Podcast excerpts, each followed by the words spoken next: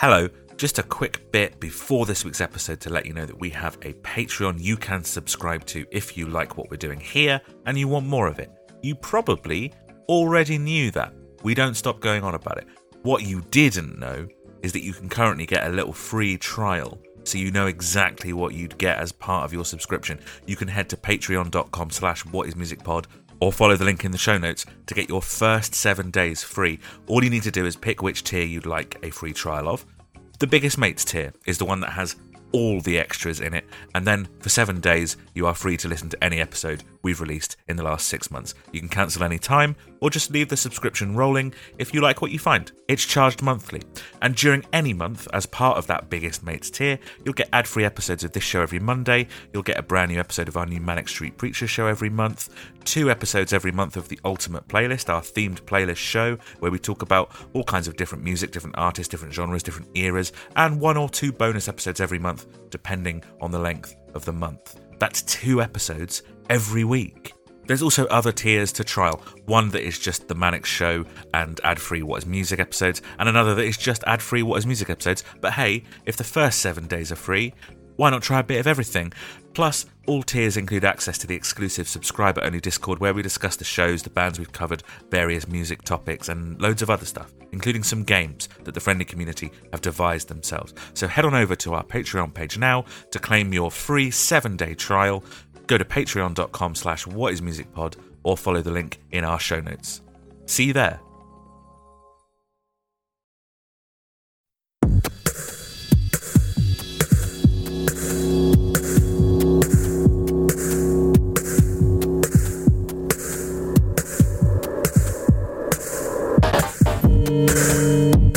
Drink check.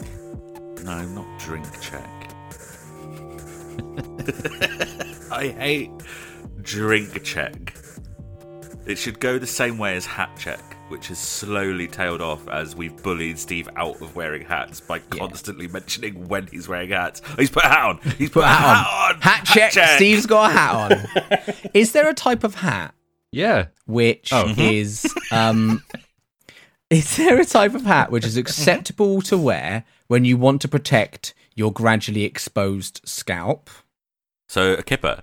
that is that is Right. that, that is acceptable to wear but like not all well that's the question is there I, I wear baseball caps to protect my head when Sure. it's Yeah, but it's too much coverage. and sometimes they look a bit ju- like you get a bit juvenile don't you in a in a baseball cap Yeah. sometimes. Well, Steve wears them because he's constantly trying to recapture his youth. yeah well, exactly he desperately. wants he That's wants why to he look like carries a skateboard Which, as well. By the way, He was- wants to, he wears his high socks with his dickies and he Yeah, carries lovely. a skateboard and he wants to wear his baseball cap backwards. Yes. desperately trying to recapture my youth, which was terrible. So I don't know Yeah, I what know. I'm doing. Well, that's the thing. You're, Steve, you're, I mean, you know, to be to be your therapist uh, for a second, you're trying to constantly capture the youth you never had.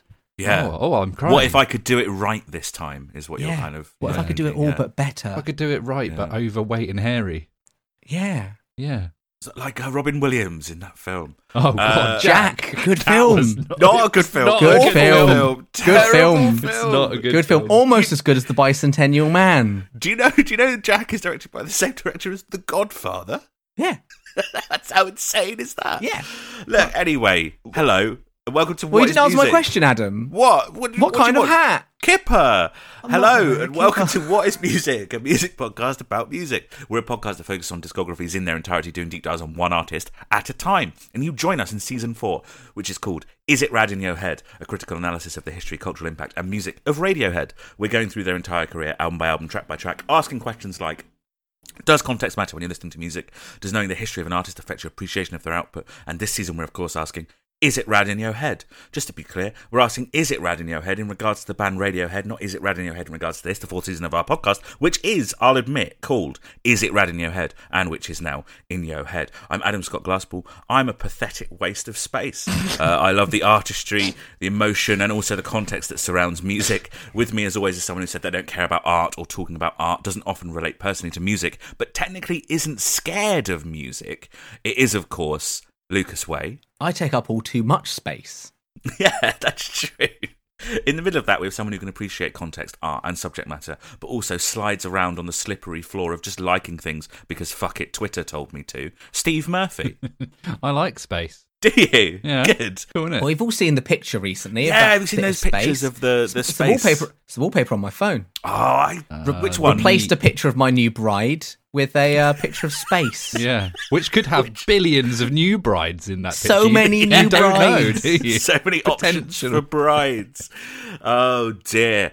Uh, we're going through the entire discography of Scary Bear enthusiasts, Radiohead, uh, and we are now committed on this episode to finishing our discussion on their fourth album, Maybe. Kid A, their infamous Please. left term. Uh, we're going to kind of see what's going on with it. You're going to hear our actual like final thoughts on Kid A, and we're going to touch with the legacy of that album, how it all panned out, what people thought of it then, what people think of it now, and we're going to start where we left off last week, which is with this song.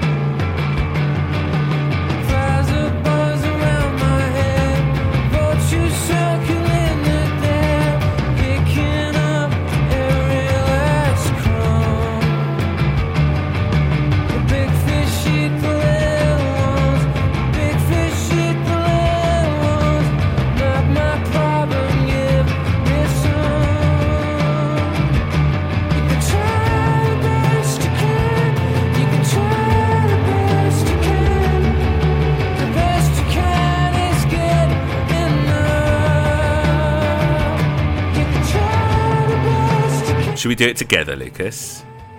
One, two, three. This is Steve's Steve's favourite favourite from the album. No, Oh!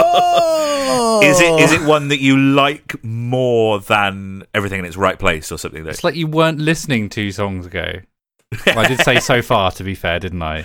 It's my favourite Radiohead song so far. Do I? Uh, it's it's fine. I think. It's the rock song, though, isn't it? Yeah, exactly. This is like the first sort of normal song we've had on here, right? And you're the normal man. it sounds a bit like OK Computer, and so therefore it's the electioneering of Kid A. Yeah. So therefore, even yeah, it's good. It is good. I am, which I didn't respond to. Right? Yeah, yeah, yeah. I thought yeah. it was one of the, one of the weakest things on there. Now, Oh, we're just joshing think- with you, Steve. We're just having a Oh. big old josh. Oh, I know. Uh, Optimistic is quite good. I think. Oh, here he is. His favourite bloody song. Stop sucking its dick. Sorry, quite good. so I didn't mean to give it such praise. Quite good. Seven out of ten. Although I kind of don't get on with this album that much, and I find it quite difficult. I was a bit disappointed that there was a fairly normal song on it, so therefore I sort of didn't respond to it. Like it didn't give me anything, you know. Like at Right. least like um you know Kid A or whatever. I'm like Jesus, all right, fine. It's something. It's It going something. for something. Yeah. But I I do quite like it. Like there's like a nice build up. Again, it's like that kind of build up thing though that, that they did. They've already done right. So Yeah. I mean, that's that's the thing about Radiohead is that once they lock into this idea that Lucas touched on in OK Computer, which is like a lot of the songs are, they start one way and then they build to being completely different in the second half. yeah, They are a band that just kind of, if if I had one criticism to level at them, they do that a lot. I don't know if you've I don't know if you've kind of twigged onto it yet, Lucas. In Rainbows is all that. I was literally as soon as you just said that, I started trying to think of in rainbows, and it's uh, all one thing and then they add to it and add to it and add to it until it gets big and sometimes it will do a second thing but not always yeah. that very much uh, th- that that's kind of their mode as the band but there are some like obviously it's instantly you're like oh yeah guitars i remember guitars yeah. because even though there's Yeah. been loads of guitars on the album this is one of the more recognizable because there's a bit of a riff this is what i thought you meant when there- there's a riff right which is clearly a guitar but also there's lots of little bits of noises going on and the drums and the bass are groovy enough for me to kind of elevate it above just the rock song of the album i think and it has some really great explosive moments. And then, of course, the funky little disco bit at the end. Well, this Weird. is the thing. That's- So odd. It matches the tempo of the next track, right? And I wondered if And it's stylistically closer to the next track as well. yeah, it comes. uh, And uh, but then I wondered, I was was the track is as Spotify fucked up, or is this is this always been the end of Optimistic? No, that's always been the end of Optimistic. Because this part, is, first of all, throughout throughout this song, it feels like it's very much played live because you can hear the tempo speeding up and slowing down. It's very loose. Um, but then you obviously get that end bit, and it kind of skips, or if it feels like they've ta- they've um, glued tape to uh, the tape over the top of itself or something like that. It does a little It's exactly blip, what or, except Oh, is it? on, on a computer.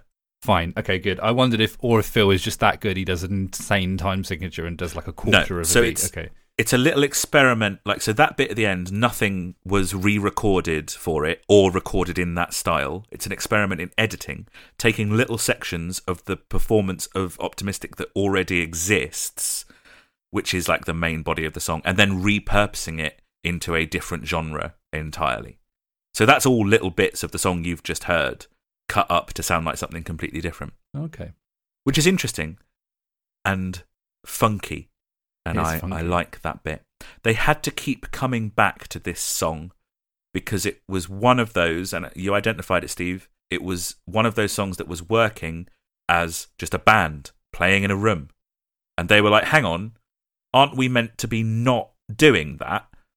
So they kept trying to do different versions of it, but they had to kind of give in to the idea that, yeah, it just sort of works. So this is actually mostly played live.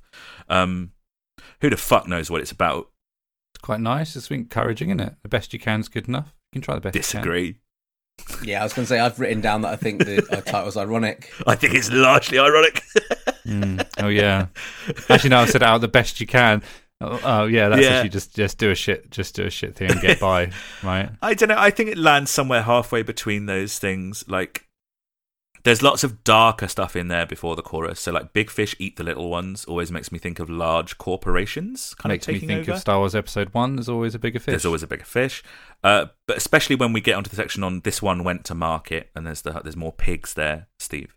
Um, there's stuff in there about power structures and hierarchies, a reference to George Orwell's Animal Farm, and the line "dinosaurs roaming the earth." That's kind of the last thing you hear. These things of gargantuan size, taking up space, waiting to go extinct. I think this is about business, and I think it's the most direct from uh, No Logo by, Na- by Naomi Klein. There's a lot of imagery in it with no clear answers, which I think happens a lot in Kid A, and these disparate snatches of stuff all sort of coalescing. Again, feels like being online, yeah, where you'll have a news article about the latest atrocity occurring somewhere on the planet next to an advert for washing powder, and then a user submitted comment that just says lol. Like it's uh, yeah. it's all very disparate and it feels very futuristic looking from 2000 onwards, but also just feels like now when I'm listening to it now. The positive affirmation that is the chorus, you can try the best you can, the best you can is good enough, is something that was said to Tom by his partner Rachel when he was frustrated with the band's progress. But within the tone of the song and the tone of the songs that surround it on this album, it's difficult to see that sentiment being true, right? Like it Yeah. seems hugely ironic, right, Lucas? Well, yeah, that's kind of what I got from it, but that was also partially just because I know that Radiohead are always so uh, bleak that I just couldn't imagine them writing a positive song. You'd never describe them as optimists, would you? Yeah.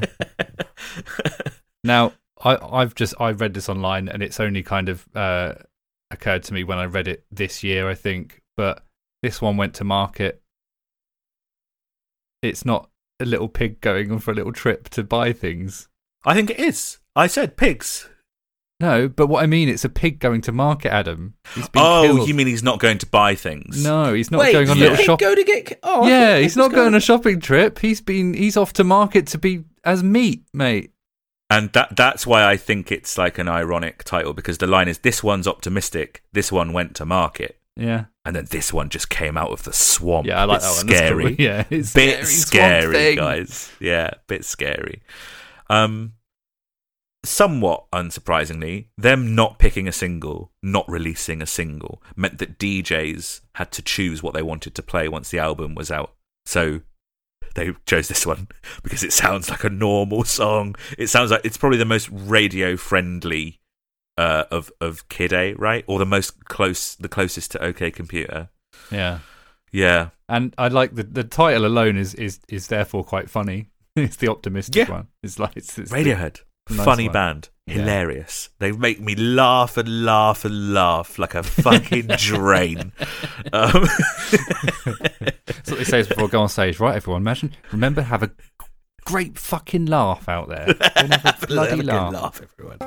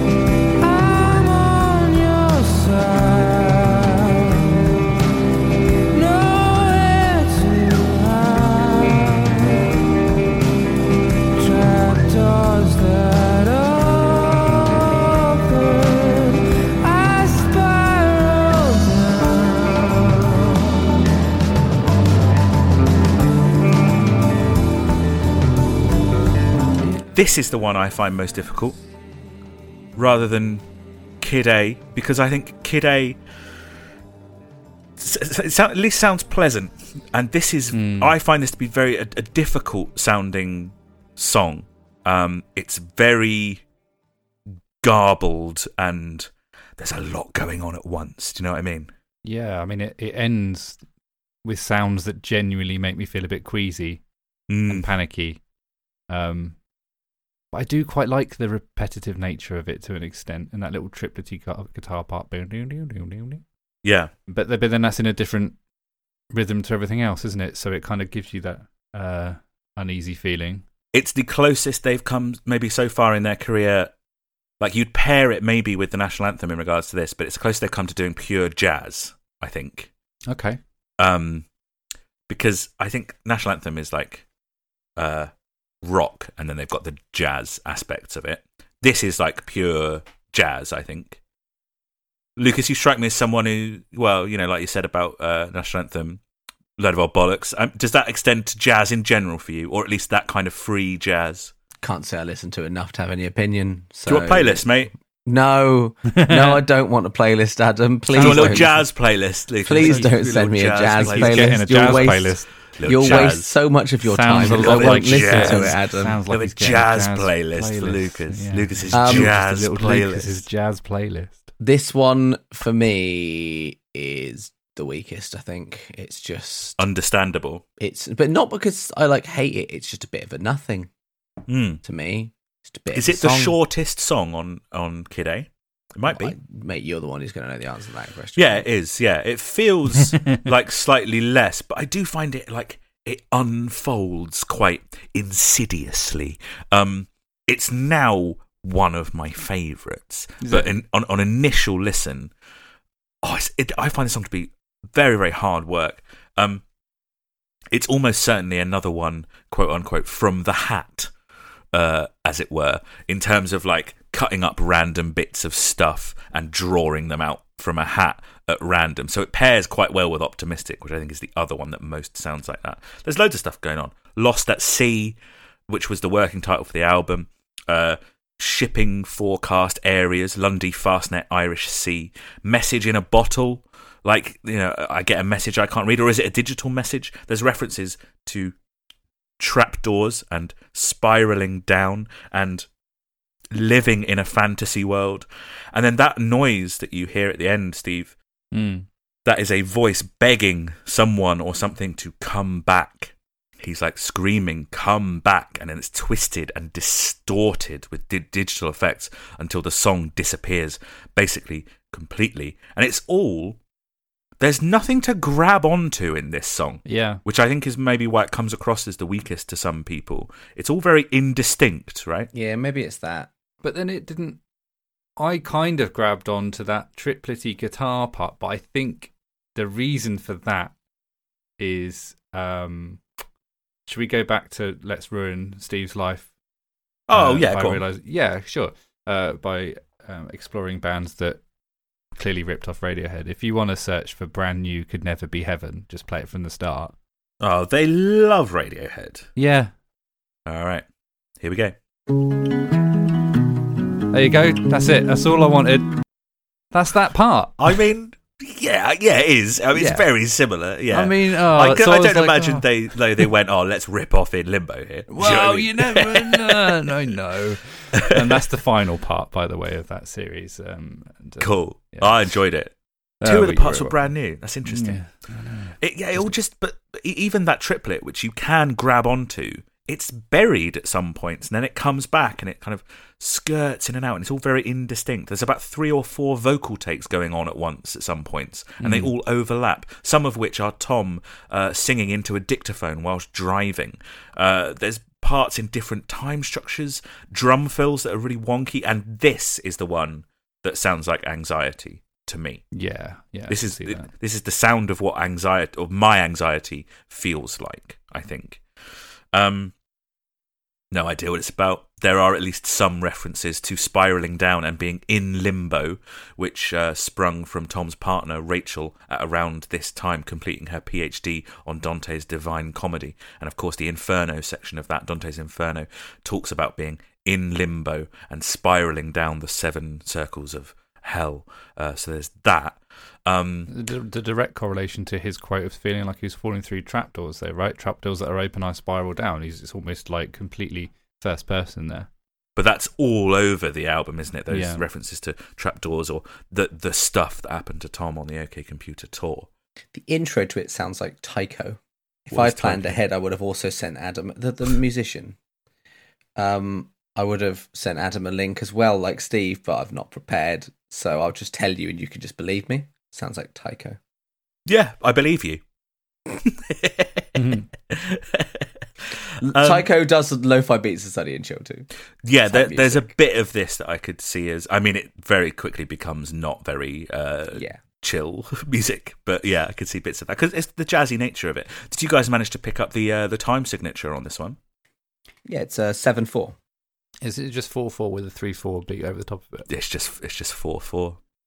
But the do do do do do do do one two three one two three one two three one two three Just one, two, four, one. four. Mm.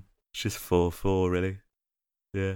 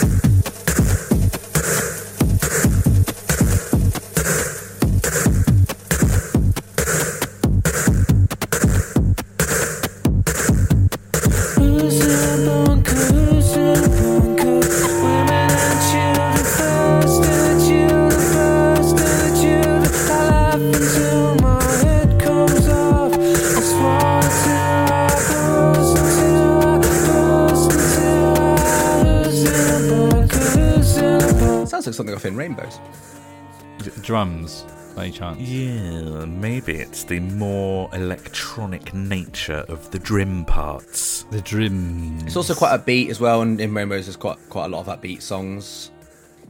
Um, Is it upbeat?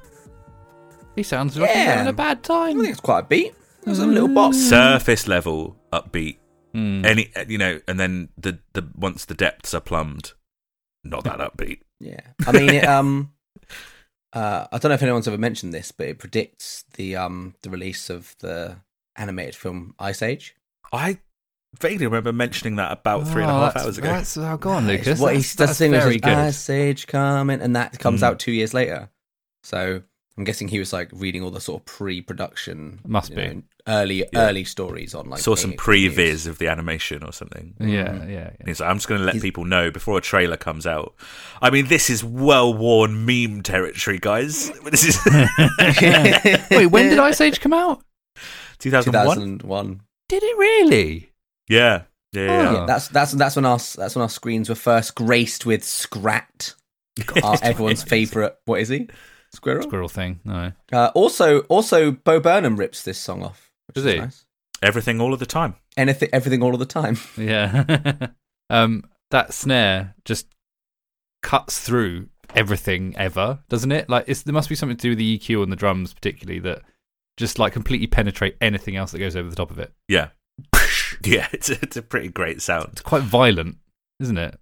Um, especially with headphones, it's it sounds like so crisp to the point where it's too much. Crisp. Uh, It's Crisp. great that crisp, Crisp. is one of the crispest words that you can say. Yeah, that is really form meeting function, isn't it? Crisp.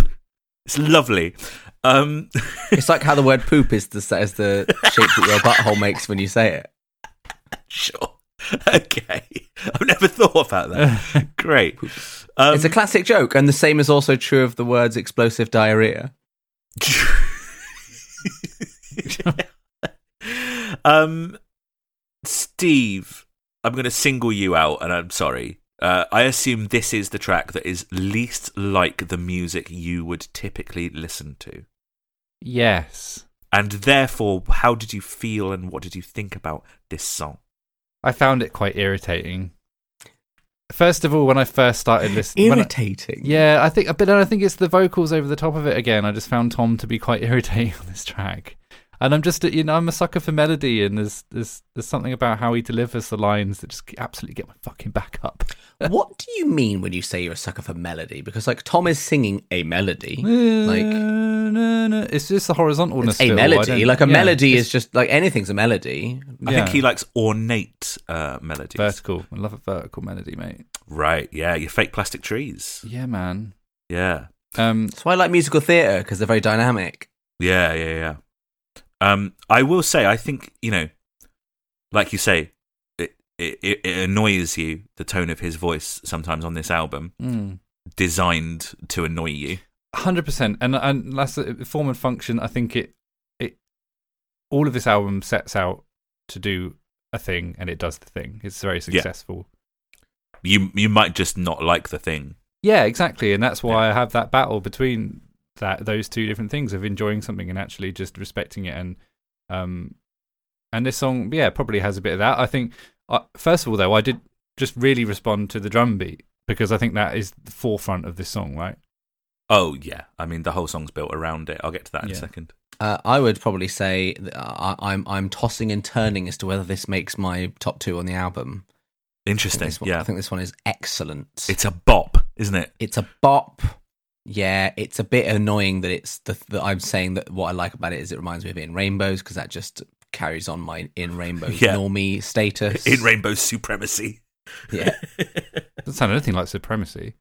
no, that's got like big guitars and Good. wa- wailing vocals. Yeah. It's Love it. Bond theme Love and it. all Love it, love the it, Bond love it, theme's love not for years. We're not at. We're nowhere near the Bond theme. Do you know what I should I should say at this moment because we ha- we have said it previous to the track by track, but not during. Guys, rock bands didn't sound like this. Guys. there we go. this is the very definition of what rock bands did not sound like, and I'm con- well, I'm, it's like you say, are they a rock band at this point? Apart, right, like exactly. What what would you class them as? A musical collective? Oh no, that sounds awful. I don't know. Look, the the process of this song is relatively interesting because it is. This is maybe in terms of how we view pop music, the most pop song on the album. Like in terms of how we today view pop music, I could, you know, I reckon Drake could rap over this. You know what I mean? Uh, it sounds maybe something that like Kanye would do in like 2008, 2009 when he was doing Love Lockdown and stuff like that. Kanye, incidentally, very influenced by Radiohead. Um, so it originated with just the drum pattern. Okay. when you create a drum pattern nowadays, it's obviously all on the computer. You you program, you know, something like that. Back in the 80s, there were specific machines, drum machines with drum samples, and you could program in a pattern or play on the pads, you know, you tap the pads with preset drum samples. Jonny Greenwood, neither. Neither of those processes. This isn't actually a drum machine. This is not a drum machine. What is it? What? This is Okay. this is a synth. This is a modular synth. The things Fine, it's not about. Phil.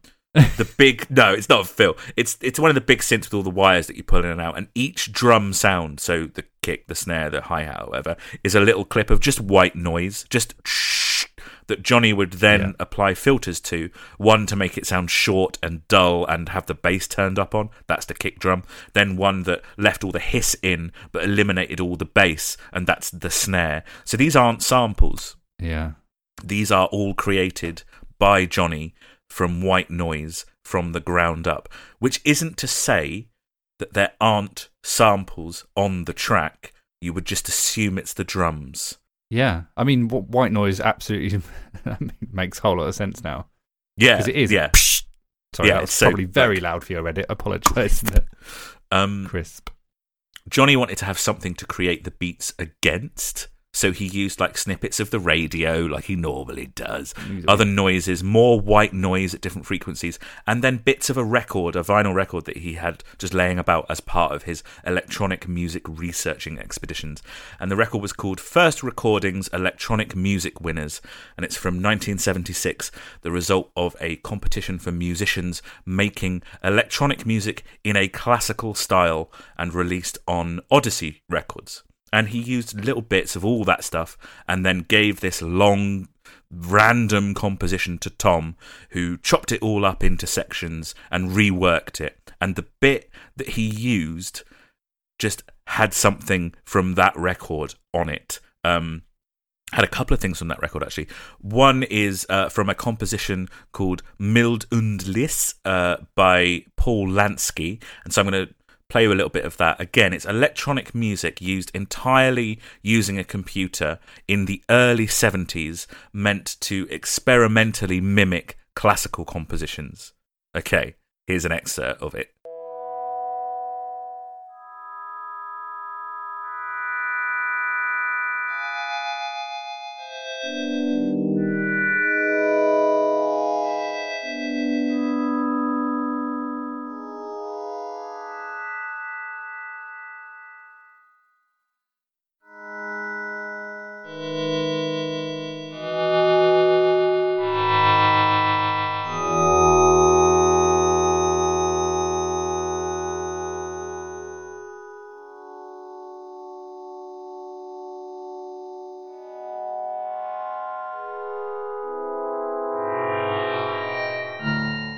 There you go. It's surrounded by lots of other stuff, but you can hear the idioteque bit in that, right?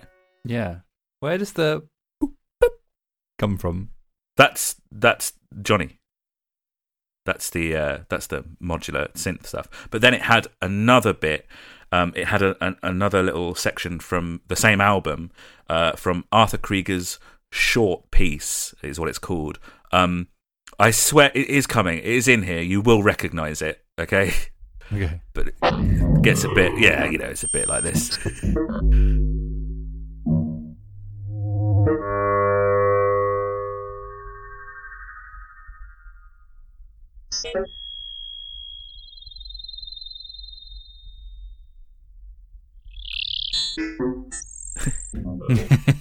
This podcast has really gone off the rails. Hang We're on. just listening. We're just listening Hang to on. random bleeps and bloops. Here it comes. Here it comes.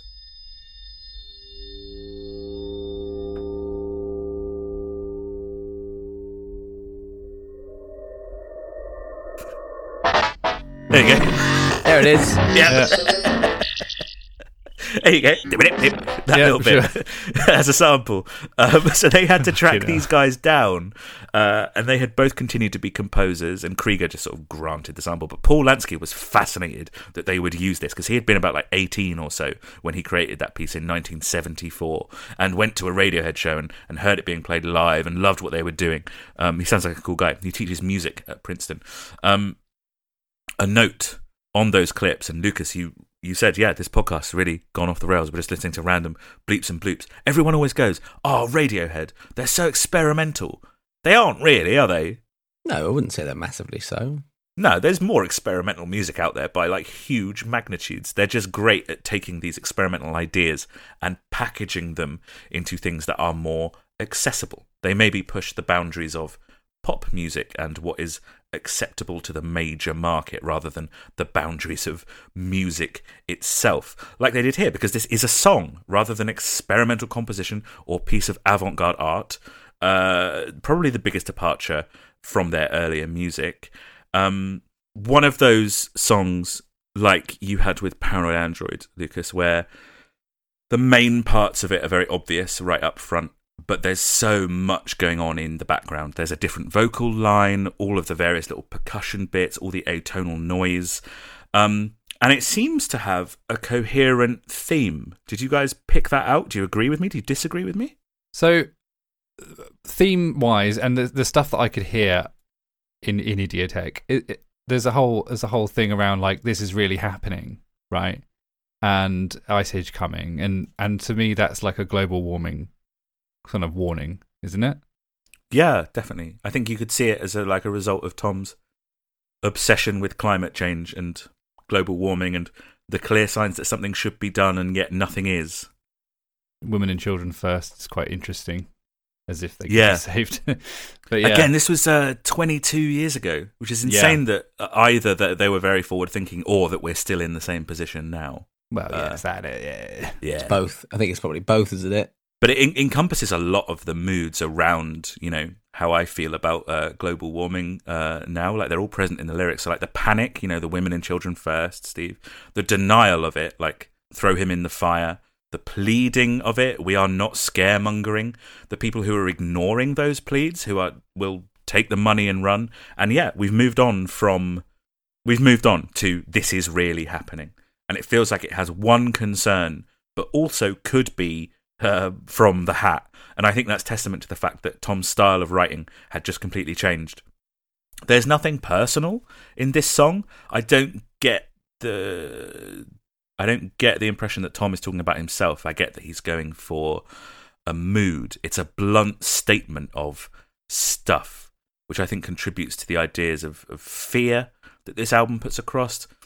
All of these things just happening, and the only way to get through them is to block out the noise and have no emotion about them. I don't find this to be a very emotional song. The only way to get around the things that, you know, are really happening, this is really happening in Idioteque, is to tell yourself this isn't happening, like in How to Disappear Completely. A, And again- just about to draw that parallel. Yeah, uh, it's like an answer to it, isn't it?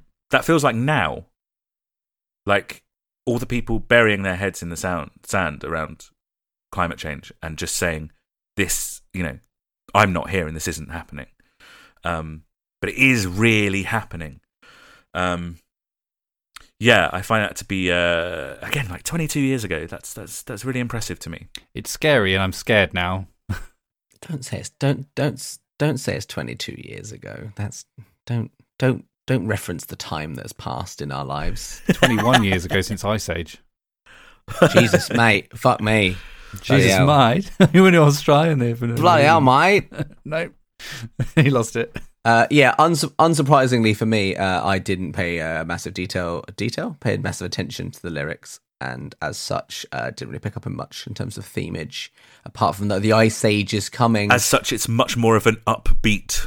Yeah, but I enjoyed. But I, it, it's, and it's interesting that it's one of the songs that I'm saying I rate the highest on the album. And yeah, I'm like, yeah, I've got nothing to say about the lyrics, but that's kind of par for the course for me, isn't it? At this point, Uh, it's it's part of the course for you, but also it's very much kind of part of the intention of this album is to kind of Yeah, I not mean, focus on the- the specifics.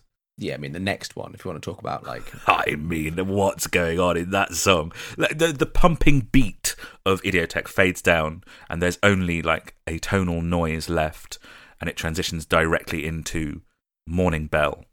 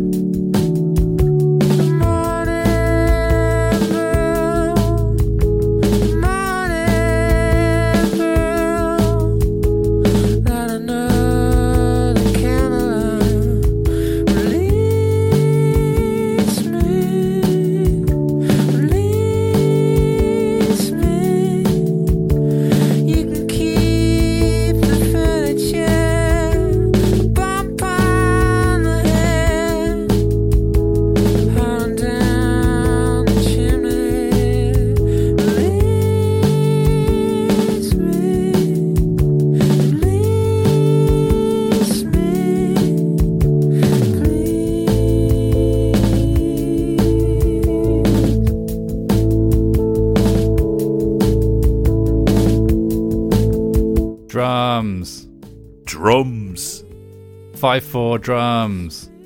Feel my drums. Five four. Lovely. I love odd time signatures. Always. Like they're great, right? I think they. I don't think they're necessarily inherently great. I think they're great when they're used for a specific reason. I think here it's to just sort of unsettle you.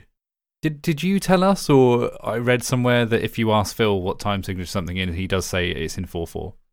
Doesn't matter what, what it That's was. That's a song we have not encountered yet. Is it? Okay. Yeah. Right, fine. I thought it was just anything. You'd be like, yeah, it's four four. Which to an extent could be true. You thought it was to any song, not one yeah, specific like, song. I like the idea that Yeah. what's this? Oh, it's four four. Like, and it could be. You just put, like I said, you could put the accents in different places. It could be in four four. The drum beat is just insane. Um, There's a song coming up on a later album, Lucas's favorite Radiohead album, that has hidden syncopation, uh, and it it's it's so well hidden that you don't even realize it's syncopated until someone tells you that it is. you just have to take their word for it. right. Um, am I supposed to be able to make out a single word of the lyrics of this song with my normal human ears? um, I don't know. I don't think so. I don't think so. It's again, it's just evoking a mood, isn't it? Uh, It's, it's a very odd mood. This song, I struggle to pin it down. Uh, there's a lot going on, and none of it makes any sense. Is what I've got written down. I just had a look at the lyrics and uh, cut the kids in half as uh, just jumped out at me. Yeah, so that's like the most obvious kind of uh, idea that it might be about something. Uh, like I've got no idea what a morning bell is. Um, light another candle and release me. Uh, but tho- those two little things, keep the furniture and cut the kids in half, are what most people have pointed to and gone, oh, well, the song's about divorce Fair. or the song is about a breakup of, of some kind. But then there's also stuff like uh, Where do you park the car? Howling down the chimney and Sleepy Jack the fire drill. and I don't know what that means, but I love it. There's there's so much stuff. It's so wonky. Um, the drums not a live take. It's a sample of Phil's live drum playing, but it's just that one thing again and again and again and again, Yeah. which is revealed much later in the um, song when you can hear the tape duck out and they then they start playing it again. Um, it's a very subdued organ. The vocals, yeah, unintelligible. They have some kind of processing on them that makes them sound very pinched. Um, and I think it's fed through autotune. Some of the bass is just dead notes, so there's rhythm but no note actually being played. Um, there's overlapping vocals. There's lots of stuff going on that is guitars, but I reckon you'd be hard pressed to point at it and go, "Oh, that's a guitar." Can you can you tell me the guitar parts on this song? No, not really. I think I think the drums and the bass shine through again and all over the album. To be fair, as like a real anchor. Um, Yeah, Colin and Phil are my dads. Lucas, you know what a guitar is. Could you recognise it on There's this song? There's some definite, yeah. There's some definite. There's some lickage towards the end, towards the latter part of the song. There's some definite licks. You'd call that a lick, would you? I call it a lick Yeah. Okay. Like because a lick is just a little riff, isn't it? Like in a short, short bit. I've no, I don't. Yeah, I guess so. Yeah, a riff is repetitive. Is is, yeah, is I repeated. call a usually. lick like something that like you sort of pepper in. You pepper in licks. Mm, pepper in licks. Mm. pepper in licks. Um, the finale is just Tom mumbling the word walking. He's just going walking, walking, walking, walking, walking, walking, walking, walking, walking, walking. That's it. It's great. It's my other favourite from the album. It's this and How to Disappear Completely. It's great. There's so many disparate elements coming together to make such an odd little uh, creature. I I would describe this song as a creature. Would you? Yeah, I I'm going to I'm going to reveal to our listeners just a little insight into mine and Adam's uh, DMs for a second. He just messaged me once to say morning bell makes me horny for drums. It does. It does make me horny for drums. It does. It's such a such a satisfying groove on this song. Um, in a song that's so deeply weird, like right down to its core. The core of it is weird, and then they, but then the organ sound is so pleasant, right? Yeah. It's just yeah. Mm. Again, it's it's like a lot of the album where it's got some really pleasant things completely juxtaposed juxtaposed. Juxtaposed. Fucking Yeah. hell. So juxtaposed. Just I love it when they juxtaposed, guys. Guys, just, uh, juxt- Isn't that the name of the demon from The Exorcist? Might Yeah. be. um, the, against some disgusting stuff? Do you know what I mean? There's some Yeah, like, real horrible things, but beautiful things going under it. Um, I've I've got no idea what this song is about or trying to say. I love the mood and the tone of it, and it fits into the tone of the album so well in terms of just being slightly confusing and and stuff. But I do know where it came from. So Tom had bought that house in Cornwall, and it had a ghost in it. Uh, No, it didn't. and he said about it. Yeah, it didn't. I did it. we didn't. Though. Well, he said you just knew. You didn't say it, but you knew that it had Nah, it's a ghost in it. So Nah, I it's filled up. So I filled up a whole mini disc of stuff of songs and half-formed ramblings or whatever. Then there was a lightning strike, and it wiped it all out. I was really upset because there was some really good stuff on it, but that was the general vibe of the house at the time, so I didn't think anything of it. Then I forgot it. And six months later, I was in an airplane coming back from Japan or something, and I didn't sleep at all. I hadn't slept for ages and ages. Suddenly, I was lying there, and I'd forgotten all of the stuff from the mini disc, and Morning Bell just came back to me, exactly as I'd written it, with all the words and everything. It sounds like it's about a breakup, but it's really not. The lyrics are not as dramatic as they sound, you know, except cut the kids in half, which is dramatic no matter which way you read it. yeah, yeah, fair. That's a good point. You guys, do you not believe in ghosts? No, No, Just not at all. No. No, No, you don't believe in like energy and spirit and stuff like that. no, no, No. So you don't believe his house was haunted. no, no. Would you believe me if I said my house was haunted? no. Yeah. Okay. Oh, Oh, Steve, oh, Steve suddenly is- is- Steve is the better friend because he's just like, look, whatever you tell me, man, that's your emotional truth, and I believe you.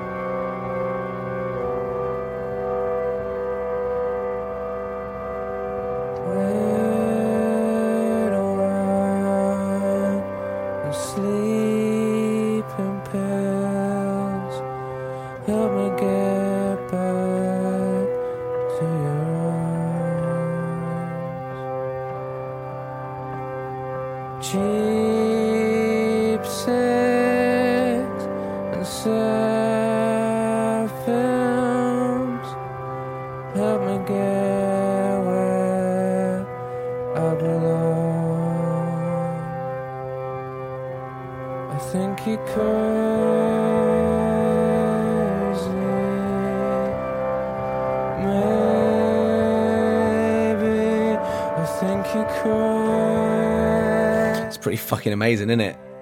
oh, Oh. this is is this uh, little Lucas nub rubber? Nub rubbing. Uh, the Yeah. intro sounds like Sigur Rós. I think. Oh, it It is very. really that, does. actually, You're yeah. right. Hmm. Um, but um, yeah, yeah, it's amazing. Why would I not love it? It's got it's got string. Well, maybe it's got stuff. It's got got some orchestral stuff bits going It's on. got some something that maybe sounds like a harp, but it might just be a synth. Yeah. Uh, it's got something that sounds like a theremin, might just be a synth. Some kind of organ might just be a synth. It's your synth. I've just written so many instruments or samples thereof. Might just be a synth. That's pretty spot on.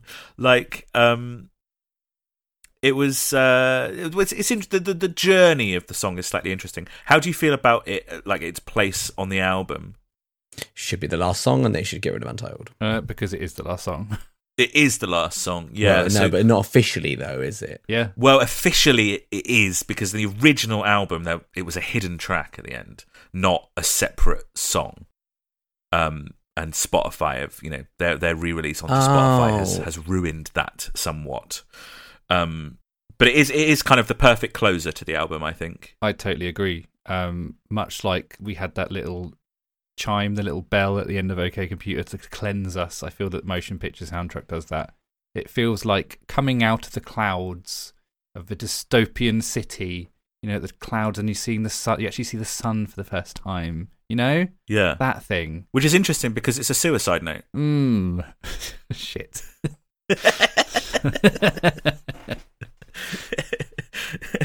Yeah. It's, it just there's no other way to read it than it's. I mean, that it's I, a I've got it down. note. It, it's it's super lovely. There's harps and all sort of stuff, but I've written with really sad lyrics. When I looked at it, it's Yeah. just like, It's a sad sad, closer for a Yeah. sad album. yeah, Lovely though. Oh, it's it's absolutely lovely. Do you know what it sounds like as well? What? Um, it sounds like a soundtrack to a film. Good point. Uh, this was another one that was written while they were still called on a Friday. Um, oh, really. But whereas the national anthem was just that bass line, this had the lyrics and the structure too. In fact, they took a verse out for this recording. The organ is new. It was written on an acoustic guitar. Then they tried it for OK Computer on a piano, and then they transitioned it to the organ for Kid A. It's an old harmonium pedal organ. You can hear Tom using the pedals to uh, to pump the air through it. Um, inspired by Tom Waits, who uses a lot of stuff like that. Colin is bowing a double bass, and then they are samples of harp strums. You're right; they didn't have a harp; Really? they just used samples and manipulated that using software. Uh, Jonny was trying to emulate the textural sounds of Alice Coltrane and Pharoah Sanders, who would use sort of like similar things on their jazz records, and he was trying to get to the the pastoral sounds used in 1950s Disney movies um, which is the kind of thing that Jonny does with his compositions when he has lyrics to work from.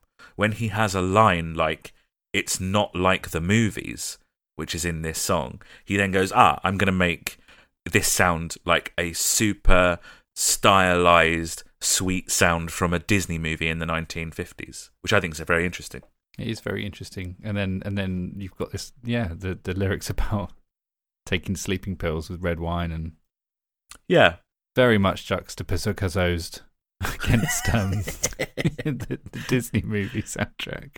yeah, exactly. It's a really nice juxtaposition. Yeah. and it, it seems to me in terms of its place on the album to be the song with all of the humanity and the emotion injected back into it i described the album about 10 episodes ago uh, as cold and this feels like the warmest thing on the album and i'm not saying it's warm because tom does sound like absolutely dejected here but but warmer and it's it's very sweet, I think. I would describe this song as sweet. It obviously reads like a suicide note, especially the last line. The last line on the album is, I will see you in the next life.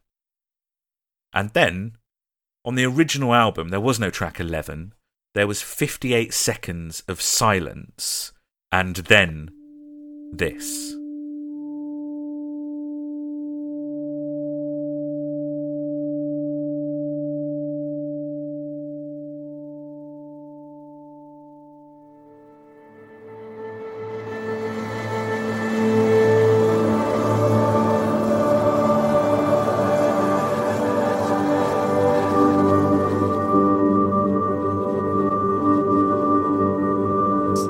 Like a startup tone for like a PlayStation. It does. Just just sounds like the sort of generic bit of sound you'd have like as like the booting of a machine of some kind. Oh, Lucas, you're so close. That's so good. I love that so much. It it sounds like something coming to life. Yeah. It sounds like a, a rebirth after the line I will see you in the next life. The the album dies. he says I'll see you in the next life. There's 58 seconds of silence and then that emerges. It's 52 seconds long and then there was another nearly 2 minutes of silence on the back of that. And then if obviously if you had it on a loop it would go straight back into everything that's right place. It's a similar thing to what they did on OK Computer. Um as it is on Spotify, it's uh it's just an untitled separate track, which I don't think works as well. Yeah. Um, They should just they should just um stick them on the end of the last song with a big with a big gap in the middle. Yeah. That should have been on the end of motion picture soundtrack. Yeah.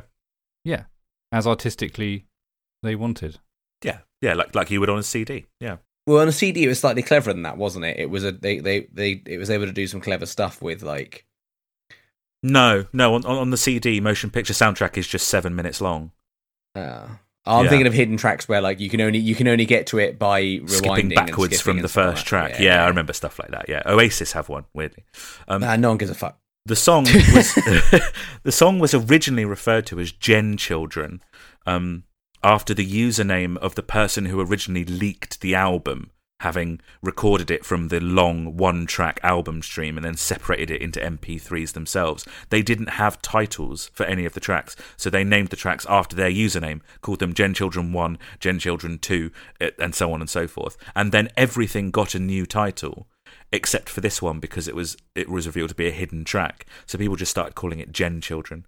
Um, I don't like it as a separate track. The, the the weight between death and rebirth is really important. I think um, it gives you a moment to sit with your thoughts on the album before they're kind of interrupted by it. Uh, and I know, you know, maybe you know, there's an argument. Well, that's not really how people listen to music or whatever. But there's plenty of discussion online to that effect, and I'm sort of uh, inclined to agree with that. I also think it's very pretty as sort of like a little bit of sound textural collage stuff. Yeah, I agree. I really like that rebirth take. It's nice. Yeah, you're welcome, Steve. Um, yeah, the the ending of this album is delightful. Uh, the ending, that I mean, you know how I like a strong end and a strong beginning. Yeah, Good job. yeah. One out of the two. and that's the album. That is Kid A by Radiohead. What did you guys think? I I I am glad. Like I said earlier, I am glad I had some more time to sit with it and appreciate it. Um, because it's because it's good. It's a good album, but it's also one that I won't go back and listen to at an immediate whim.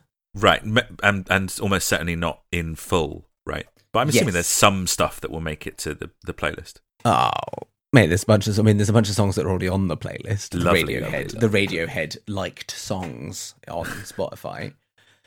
Uh, it would just get a bit bigger. But yeah, I'm definitely glad. It's it's not my normal sort of album because it is not easy or enjoyable. Not that's not that's not necessarily the word I'm looking for. But you know what I mean. It's not an easy listen. Yeah, you're right. Uh, but uh, real good, real good. I mean, so far that's been what I've been saying about most Radiohead. Is it's been it's not you know it takes a bit of work, but real good. Yeah, Which is really interesting because you've always felt like you shouldn't have to work, but you yeah, seem no, to but I'm be being respond- forced to for this podcast. Yeah, no, I if I, know, wasn't no, doing this podcast, yeah. I probably would- I probably would never have gotten into Kid A. Oh, well, I think it's nice. That's what I was saying. Is that you know, uh, if like Adam just said like, "Oh, listen to this album. I really like it. It's by whatever." And I and the first thing and I listened to it through once and it was Kid A. I'd probably be like, "Yeah, it's got some good stuff." Adam, I'm not gonna listen to that again yeah, Mm. because it's effort. So your appreciation has gone up after repeated intense listens, I suppose. Yeah, definitely. Hell yeah. Um, yeah. So, I mean, the fact that this was uh, uh, again, I've, I think I've talked about this for every fucking episode so far as well.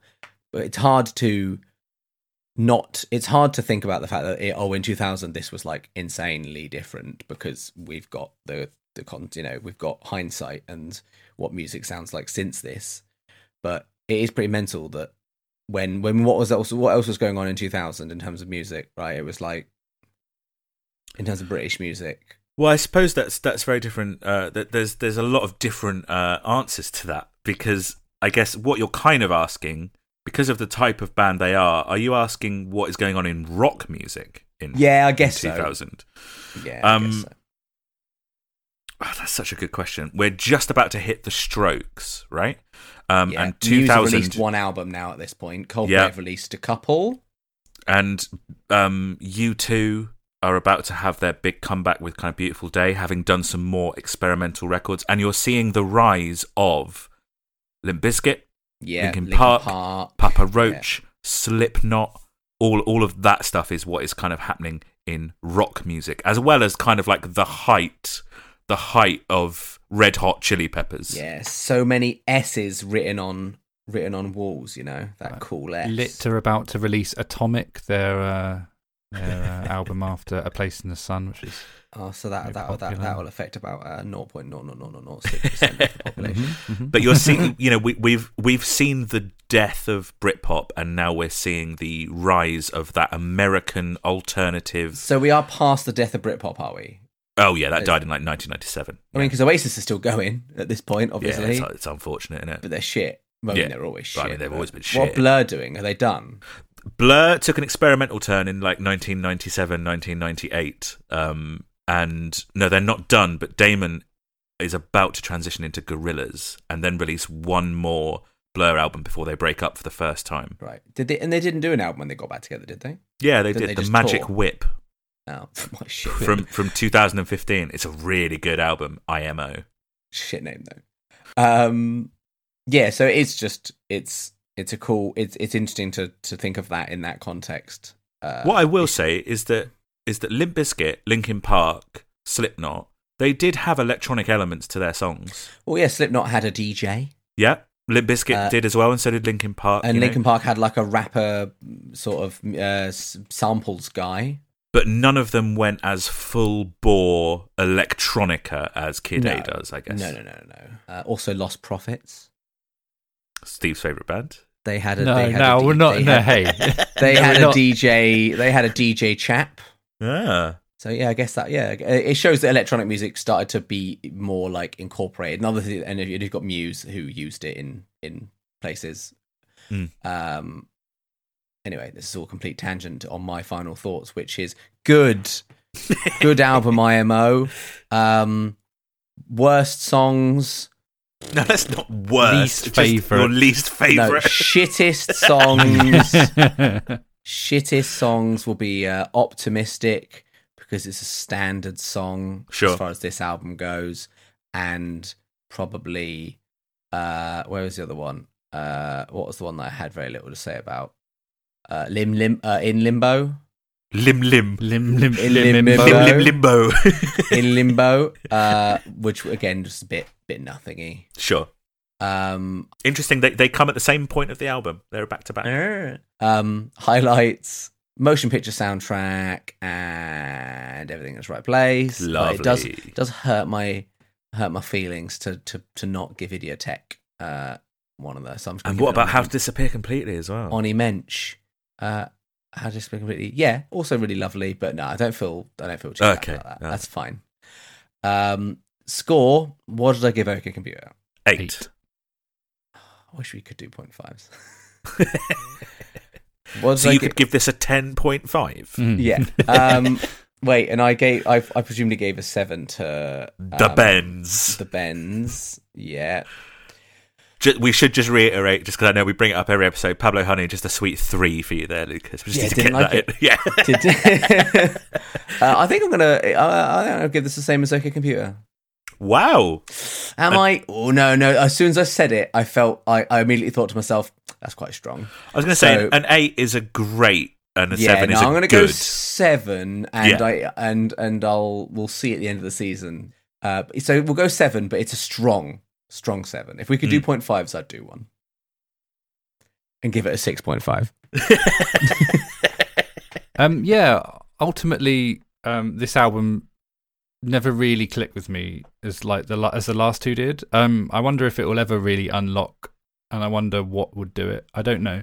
Um, I think, I'm going to interrupt you briefly there, Steve. yeah, Just to say that it not clicking with you in the way that the last two did. Hmm. Those last two are your favourite albums we've ever covered. yeah, so I'd be I'd be surprised if loads of stuff clicked with you in the and same yet, way. Do but it was I mean? one after the other. So I've come in like, come on, Yeah. show me what you got, you know. But like, I think all right, it's it's a difficult listen. It's not easy to get into. It's not something that makes me comfortable or particularly enjoy. Um, especially like the first section of the album, uh, which I think is probably my weakest part, which I know is going to anger the two of you. That said, like I appreciate the album. I appreciate its weirdness. I appreciate its ability to get across a message and a feeling. Um, I think it absolutely achieves what it sets out to do. Um, I said earlier on, um, I get, I got two very different experiences with this album, and and that's one from sat down with a considered listen with headphones on, and one to how I would usually listen to music and the way I usually listen to music. is is in the car when I'm cooking, when I'm working in the background, that kind of stuff. Um, the former was very much a sonic experience I could respect, um, and the other was was just a feeling of being a bit on edge and not really enjoying it for what it was. You know, so like I I respect its artistic intention, um, all the samples, the extra instruments, the weird time signatures, the beeps and boops of it all. Um, I think it's got some, but I, I amongst all of the the panic and the the chaos of the album, like it's got some lovely moments stuffed in there down the dark hole that's Kid A. You know, um, it, it's got How to Disappear completely on it. So like, I really struggled with the score because I've said throughout the the recording is that I've really struggled with enjoying something and really respecting something, and it's the Holy Bible kind of ness, you know. Um, That's interesting. And Are you talking about your personal reaction to the Holy Yeah. Bible, or just the generalness of it? Oh, just okay, yeah, cool. that uh, yeah. Although yeah, so like it, it, it's difficult, but it's I, I can understand what it's doing, but personally, I don't really like it as that much for that reason. I'm assuming that you like this less than the Holy Bible. yeah, I do. Yeah, Yeah, I do. Um, Because it's not rock music, right, Steve? The yeah, that's all music. I want. That's all I give a shit about. I want four four bar chords, please. Um, power chords, sorry, bar chords are far too silly and weird. Um, yeah, you play all six strings. So yeah, I, I I really struggle with the score, and I don't tend to. I'm usually quite set. Um, but let's go with with the least favorites, uh, which I'm, g- I'm going to expect death threats. I imagine for this, but uh, everything in its right place and Kid Yeah, get fucked. Yeah. Get fucked. Everything in its right place in Kid Honestly, A. mate, what an absolute fucking Uh, Why don't you disgrace. put you in your right place, and that right place is in the bin? Do you know what? I really feel like I've made the right decision now, actually. so that's good. I think uh, ultimately it just set me off on a bit of a bad taste. Uh, and then uh, How to Disappear completely comes on. I'm like, okay, actually, maybe okay, maybe the album's Yeah. quite cool. Actually, it's quite it is quite cool, isn't it? This album's quite cool because it's mental. Yeah. Um, and favorites would be How to Disappear completely, and I'm going to go with Tree Fingers. I think that is a, As one of your standout tracks. Yeah. because I had such a great first reaction mate. to it. Um, okay, sorry. mate. uh, tell you what, you tell me which ones to put in, and I'll say those. No, Yeah, no, I'm okay. only joking. So I'm Steve, only Steve, it's everything in its right place, Yep. and it's a motion picture soundtrack. Yeah, it just right. it just Okay. surprised me because I think I, I don't know I know I don't want to you know tip my hand too much in terms of what I've put, but I feel like I don't know it's not really a song. I don't, I don't know. It's just it feels weird. It's a track on the album, and I and Yeah, I had no, a really right, great right. first sort of experience of it. I was like, "What is this lovely thing?" And I'm like, "It's an it's a track. It's a four minute long track." It felt like it was thirty seconds, and I just had a really nice sort of uh, uh first experience of that song. So that's why it's there. Uh, Lovely. and it is lovely considering the dirge a lot of this is. That's the wrong word. I know. I get. I get Um, what you mean. Yeah. So going back to the score, I think a seven out of ten kind of reflects how I feel about Kid A. Um, Interesting. Really strong. That is- it is a really. that is surprising to me. why is it surprising? Talk through your. Because I gave it a seven, and we've talked very differently about this album. How many times have you said that we're very different people and we score very differently? At least, at least zero times. I think my score reflects the fact that I don't necessarily think it's a banger and I'd put it on and have a really nice time listening to it and chill out to Kid A. But I can really respect its artistic intention and there is so much work put into this album and it really works. But I don't respond to that that much, so therefore it loses some marks. And also it's got How to Disappear completely on it. Are you, are you kind of saying that like if you were marking purely on artistic merit and artistic intention, we'd be at a ten out of ten. Yeah. But you don't really like it, so it gets marked down. Yeah. That's ex- almost exactly what you did for the the the the, the album you brought up, um, the Holy Bible, which is you were like, look, this achieves exactly what it's out to achieve. It's impressive that it achieved this thing, but I'm never, I'm not really going to put it on again. You gave the Holy Bible eight out of ten, probably because you prefer it a little bit in terms of enjoying it to Kid A. Yeah. Probably because it's got faster on it, you know. Yeah, 'Cause- that's good, isn't it? Yeah. Yeah. What, what it's a rock song? song, yeah. Yeah, yeah, absolutely. It's a rock song. It's a normal song for normal people. Yeah. Um, Just normal men. Yeah. Just innocent songs for innocent people. I love this album a lot. Um, in line with what we've said about having to put in what you get out of some music, I think this is a good example of me having to do that, along with OK Computer. I'm interested, Steve. Let's let's promise to meet back here in 15 years. and Well, you in tell me if really you have the same. room that I'm recording in, I don't Yeah. want to. tell me if tell me if you then have the same opinion as me Okay. on, on on Kid Sure. A. Well, But- I'm up for it. OK Computer and Kid A both occupy space in my list of favourite albums of all time for similar reasons, to be honest. They're both interesting and meaningful and bring novel ideas to what is essentially at its core pop music, and they feel very emotionally and technically honest. I don't get the impression from this album that Radiohead were vibe chasing or taking up space in an area that they didn't belong. This seems like an honest stab at transferring their writing and musical skills to a different place with a different methodology in search of a new version of the band to kind of extricate themselves from a position they were no longer comfortable being in.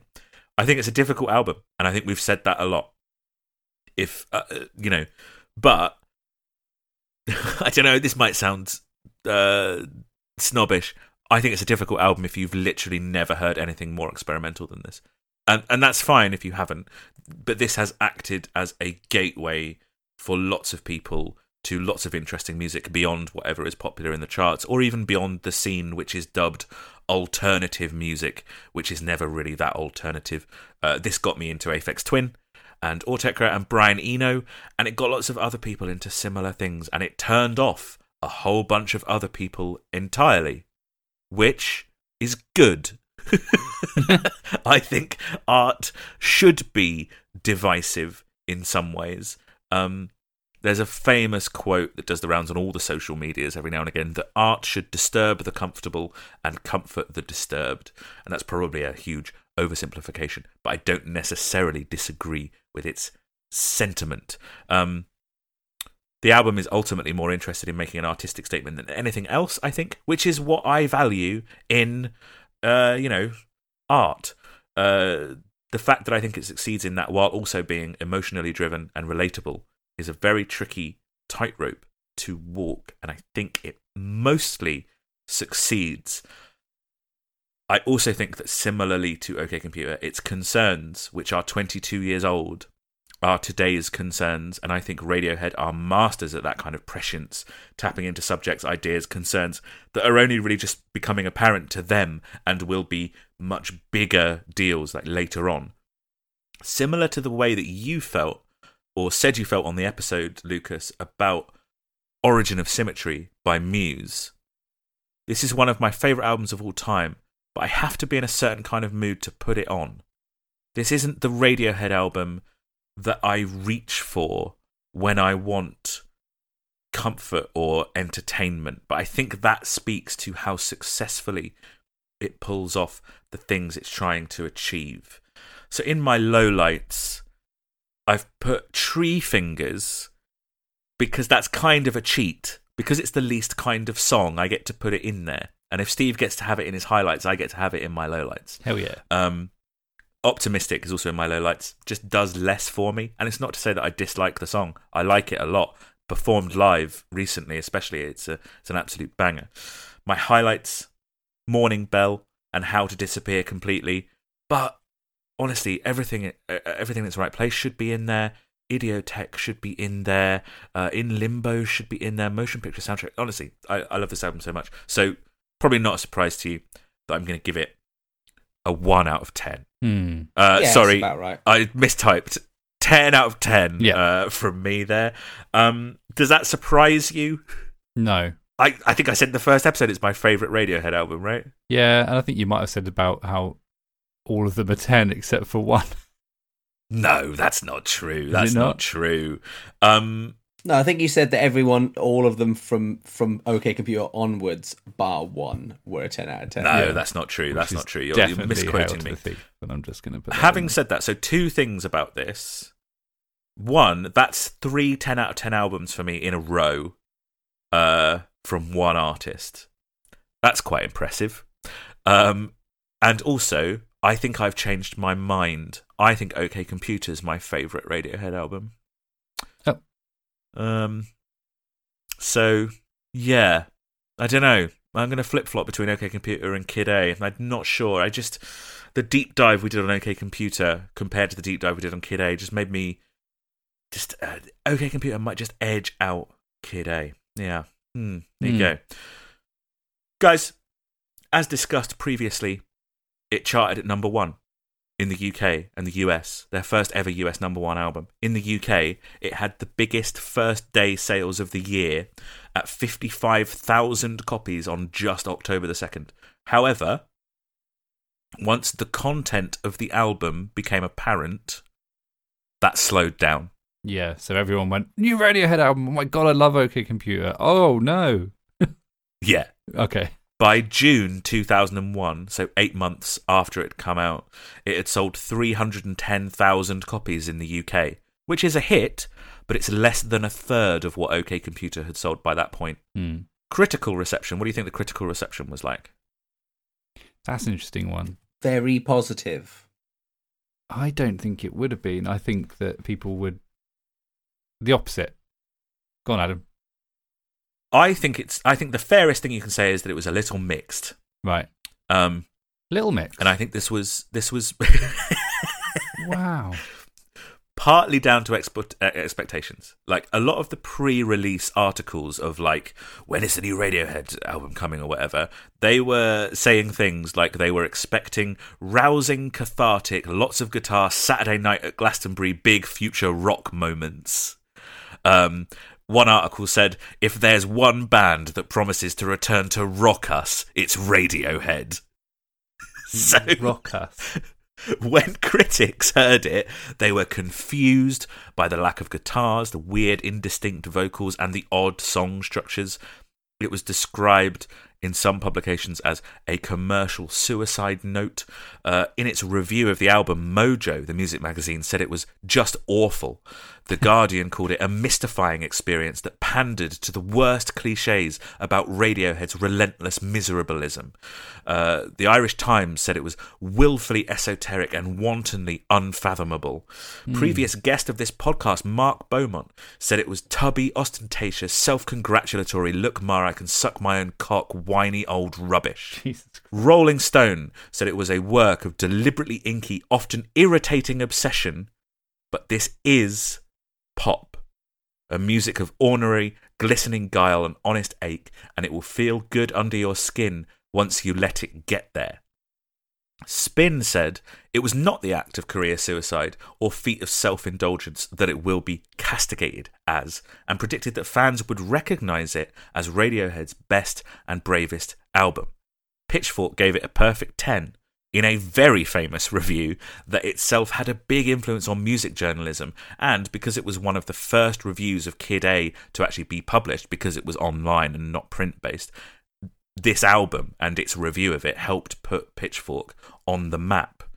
Um, interviewed because of the obvious connection, the co founder of Warp Records, Rob Mitchell, said that he liked the album and that it wasn't gratuitously electronic and it seemed to be a good interpretation of those Warp influences. What he actually said was, It's very brave for a band like Radiohead to do something like this, as a lot of people are going to react badly to it. But maybe one day you might look at it the same way you look at David Bowie's Heroes or Low, because a lot of people didn't appreciate his change of direction when he made it, but now those records are regarded as his finest. Um, the NME ultimately said in their contemporary review Time will judge it, but right now, Kid A has the ring of a lengthy, over-analysed mistake. Seems a bit silly, doesn't it? It does seem uh, a bit silly, and I'll tell you what, time did judge it. Even just by the end of the year 2000, it was appearing on most publications' best of the year lists, including all of the publications that had given it that initial negative review. And now, in the future, in 2022, it's widely regarded as one of the best albums of all time. numerous music journalists have kind of said, "Oh, we were wrong about uh, we were wrong about that one." Yeah. um, people were saying that like they had been caught up in the challenge of the record, and now that that had passed, they were able to see it as the brave leap forward that it actually was. And there was also the notion that the negative reviews came from what's called rockism or rock snobbery, which is a long held belief in music journalism from the 70s to the early 2000s that rock music was just better because it was, and that's that, and how dare Radiohead make anything other than rock music. Um, and also, all of these journalists and critics had flown over to cover the Mediterranean tour, desperate to have any Radiohead news, and came away with favourites of the new stuff that they were playing, only to find out that they weren't even on Kid A. So people were like, "Oh, I love that one with the the piano and the strings," or "I love that one that builds to this huge crescendo," or you know, uh, "I love that one that sounds a bit like the Smiths," and none of them were on Kid A.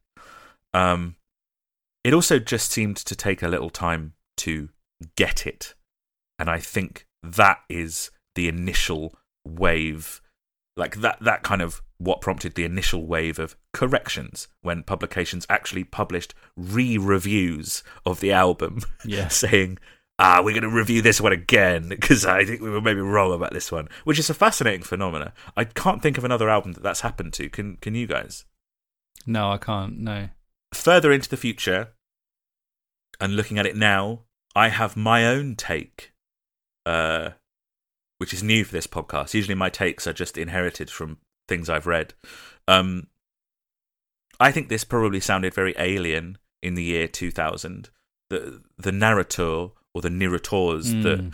Tom inhabits are emotionally numb and disconnected from reality or humanity and kind of exist in that electronic digital space. And that's not very 2000s of you guys, you know? However, that's exactly the world that we live in now. With social media and everything having to be a soundbite or a headline, and the only way to not have it destroy you is to become numb uh, or, block it out. You know, that's the world that Kid A exists in, and that world is today.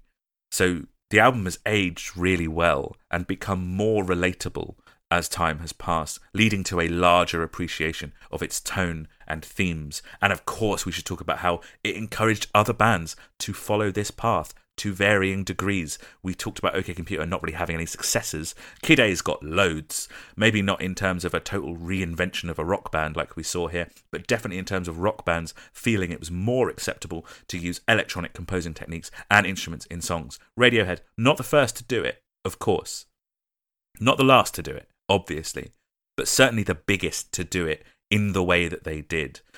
In fact, bands reinventing their sound has come to be known as doing a Kid A. I've heard that. When Yeah. Kanye released 808s and Heartbreaks, which was a departure for him, it was called the Kid A of hip hop. Something bold, brave, and divisive. And the state of pop and rock music today probably owes a lot to Kid A, and it just took a little bit of a while to get there.